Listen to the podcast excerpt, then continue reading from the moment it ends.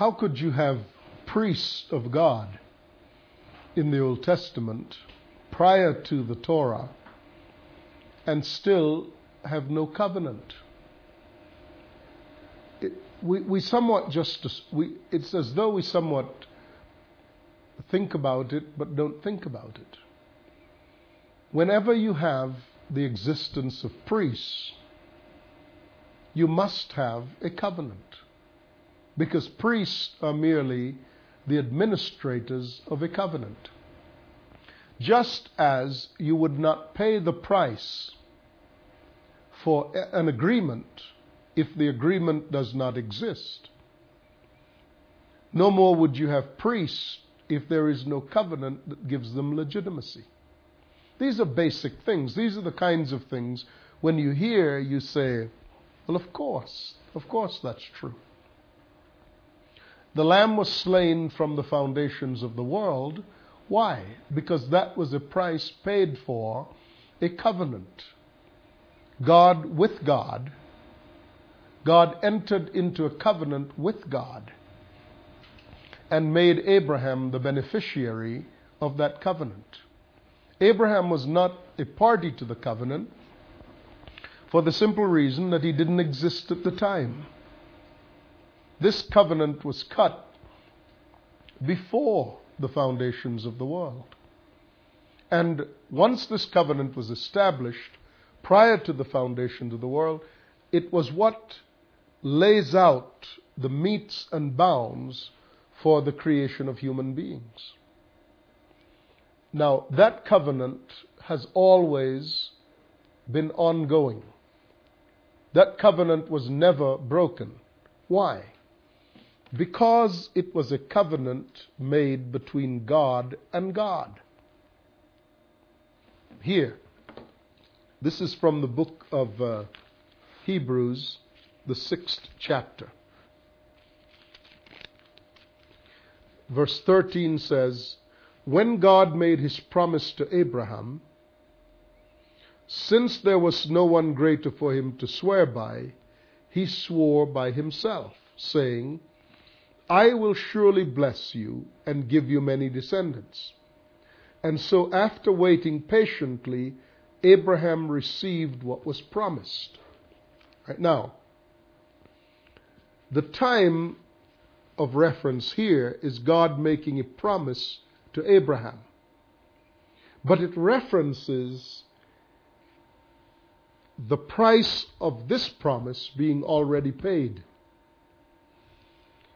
Abraham, in this statement, is not required to enter into a, pro- into a covenant in order to gain a promise. God simply makes the promise to Abraham. Abraham is going to be given many descendants, one of whom would be the foundation of this covenant that pre exists. So, back in Hebrews, uh, excuse me, back in Galatians, the same reference comes when it says, Brothers, let me, this is Galatians 3:15. Brothers, let me take an example from everyday life. Just as no one can set aside or add to a human covenant previously established, so it is in this case the promises were spoken to Abraham and to his seed, meaning many people. Excuse me, and to, excuse me, pro- promise made to Abraham and to his seed. The scripture does not say to his seeds, meaning many people. So the promise was not made to the Jewish nation. Those would be the seeds of Abraham. But to his seed meaning one person who is Christ. So Christ would come through the Jewish people, but the promise of God would come through Christ. And then he explains what I mean is that the law introduced 430 years later does not set aside the covenant previously established by God. So when you read the two scriptures together, what do you have? You have that God has previously established a covenant with himself, and in the fullness of time, in human time, God gives Abraham the promise that arises out of that covenant. So the question is, when did God establish this covenant? Well, the point at which the price was paid is the indication of when the covenant was established. When was the price paid? The first question then would be, what was the price that was paid in order for this promise to be enacted? The price was the lamb slain. John the Baptist puts it this way Behold, the Lamb of God who takes away the sins of the world. When was the lamb slain? Well, the question is, it depends on whether you're asking the question from an eternal point of view or a temporal one, because they're both points of view. If you're asking that question from a temporal point of view, the lamb was slain at Calvary. If, however, you're asking that question from an eternal point of view, which would be God's point of view, when would the lamb have been slain? And the answer is from the foundations of the world. So both things are correct. It just depends on what is your time frame. What are you what what point of view are you asking from? If you're asking as a human, asking from the point of view of time, then the answer to the question when was the lamb slain would be at Calvary.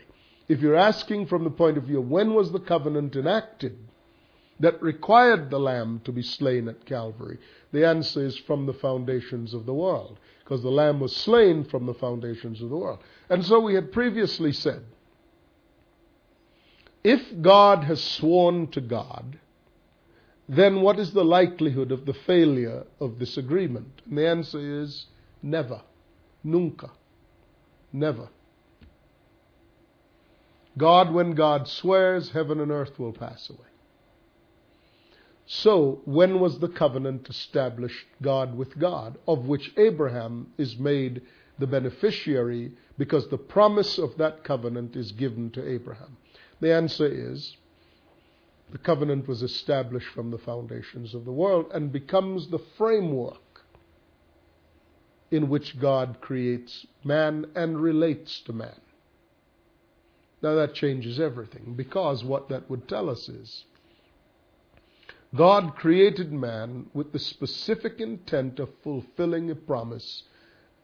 Let me back up. With the specific intent of meeting the terms of a covenant that he's already sworn to himself.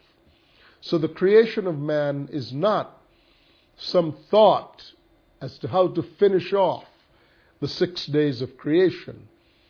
The creation of man is why the six days of creation ensued. God made man with the specific purpose of having sons and swears to himself that he will have sons out of this race that he's about to create. All of the promise that God makes to Abraham then is the grace of God.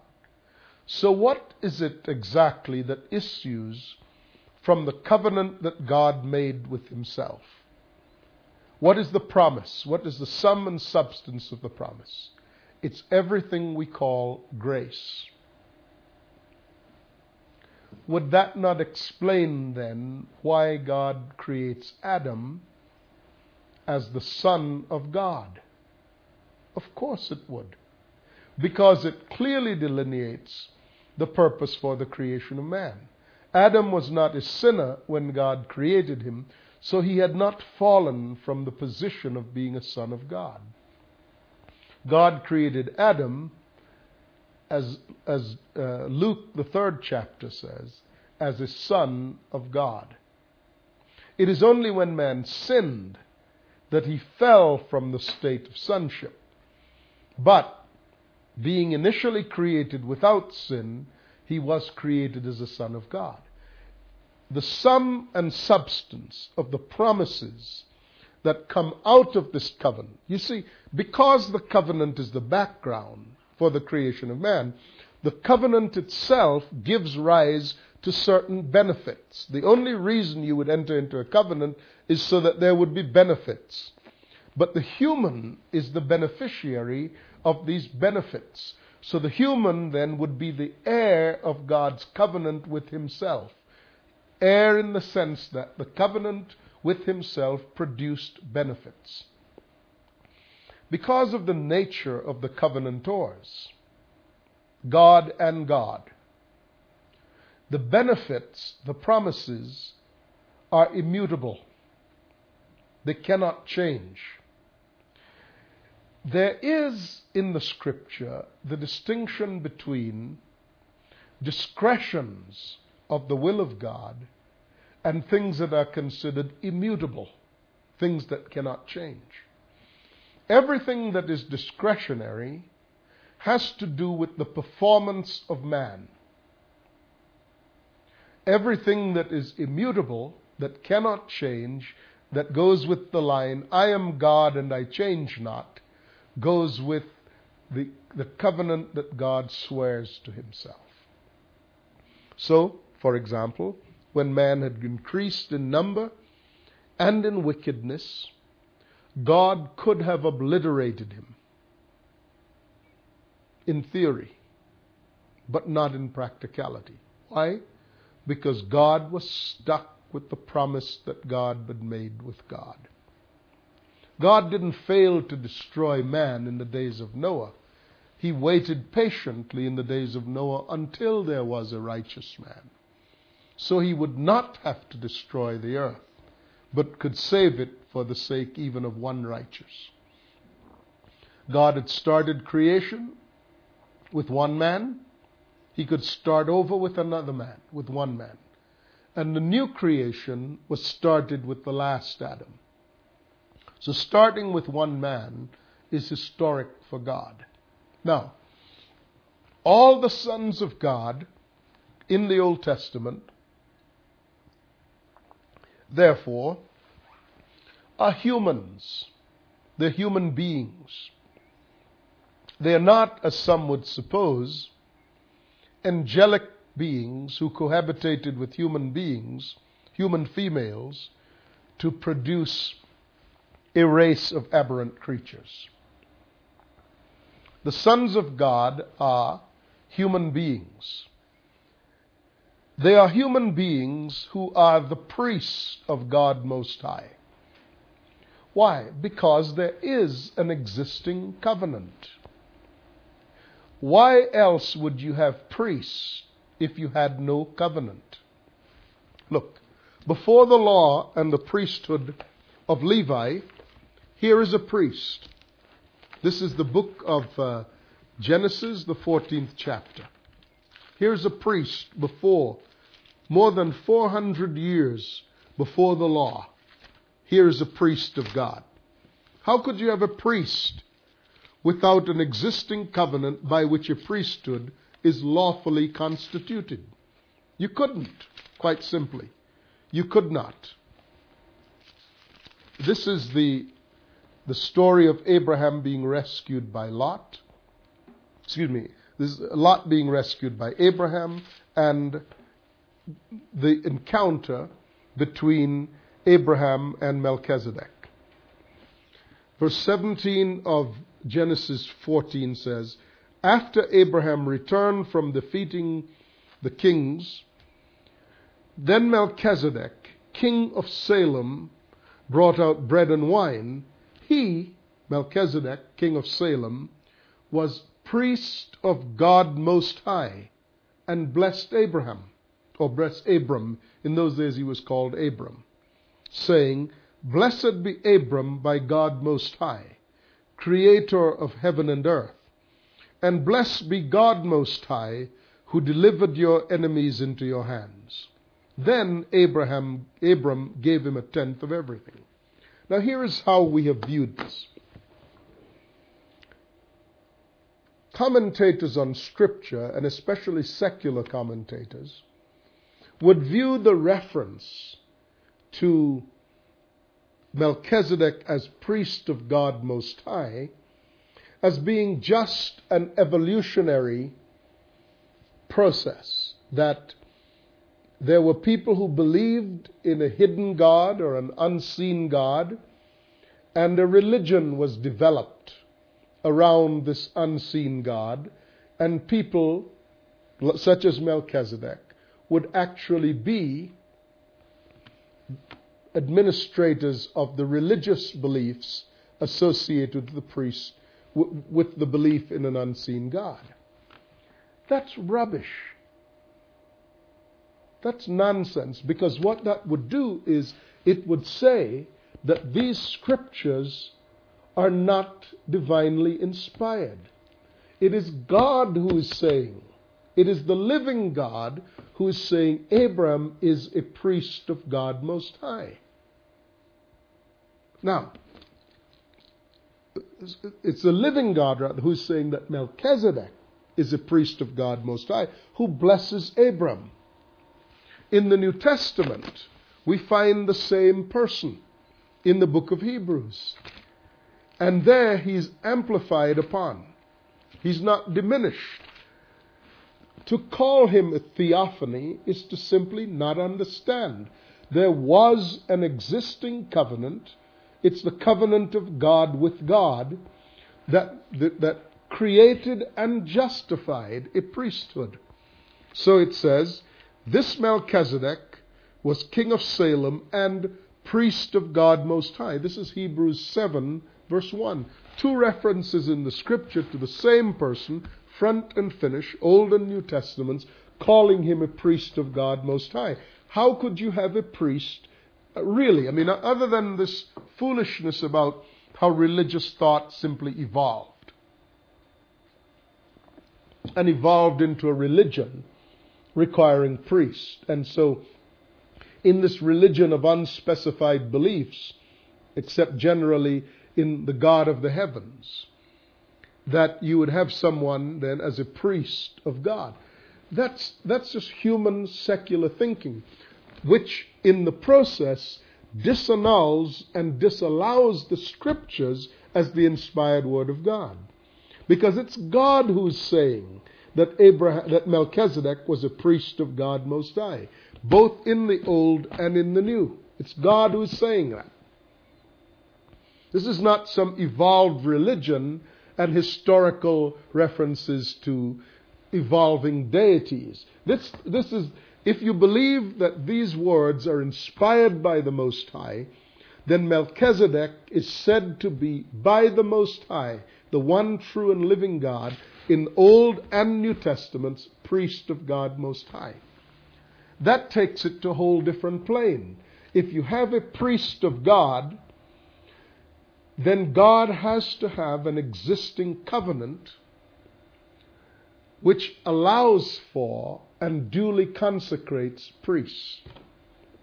But if you think this is just an evolved religion, then here's the problem Jesus is high priest of just an evolved religious thought, not the high priest appointed by God Most High over this order that is called the order of Melchizedek.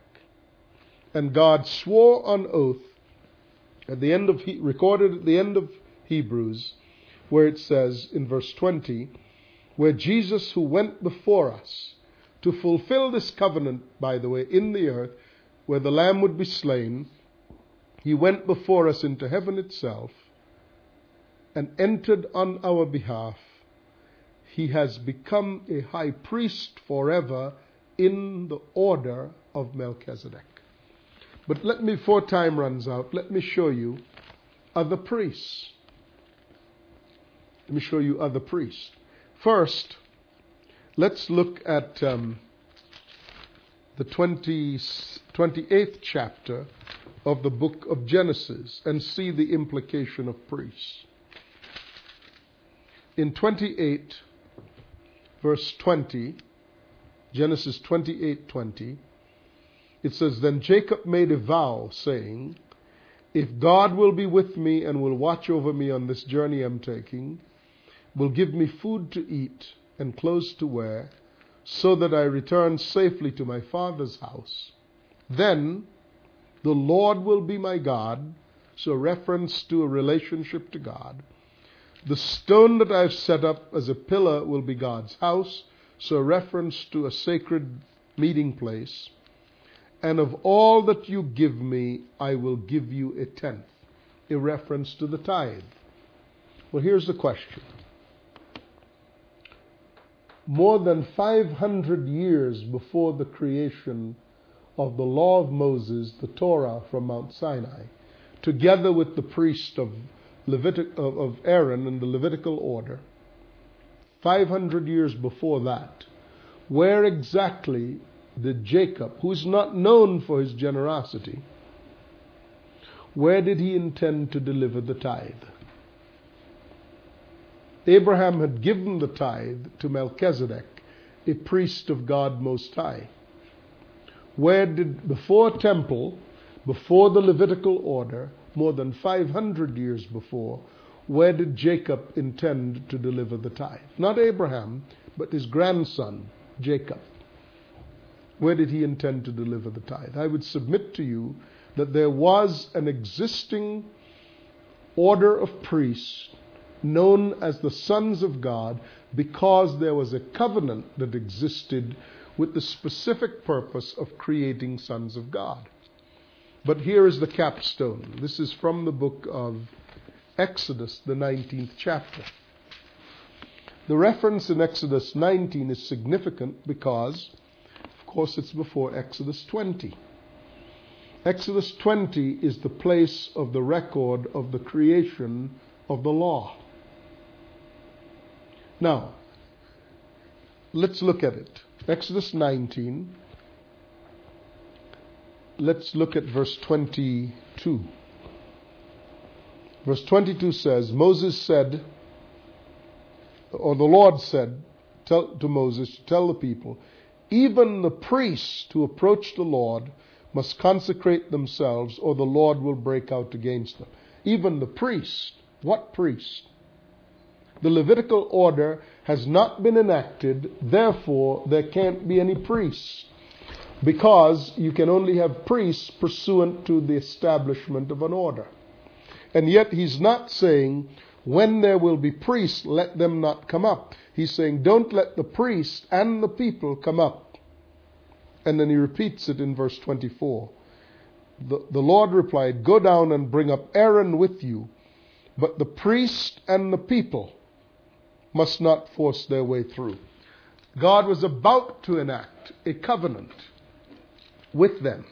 This is seen from verse um, chapter, cha- same chapter 19, at uh, verse 5.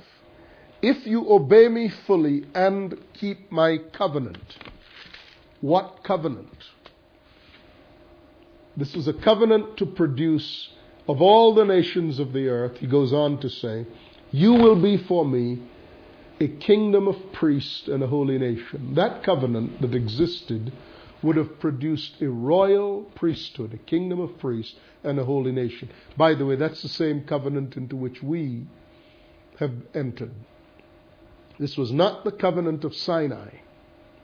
God brought them to Sinai to have them enter into the covenant that he had previously established with himself, had made the promise of it to Abraham. These, after all, were the descendants of Abraham and were included in the promise that God had made when he said, and in thy, and I'll, I'll make of you a great nation, and, in, and then of your seed I'll bless the nations of the world. So God approaches the Israelites to ratify the covenant that he had made with himself to give them the promises that he had previously made to their forefathers. When they rejected that promise, there was no place for them. That was the promise of entering into his rest. That was the promise of entering into the promises that God had made to them based upon an oath that he had sworn to himself. This was not the promise of Sinai. They failed to enter into the rest, which is guaranteed when God promises something to God. That was the first covenant. The second covenant functioned to preserve Israel. And we'll talk about that in some greater detail. But this first covenant was a covenant sworn be- between God and God that gave rise to promises that were unshakable, creating a relationship between God and man in which God would be our Father and man would be the sons of God. I'm Sam Solon. God bless you. I'll see you again. Bye bye.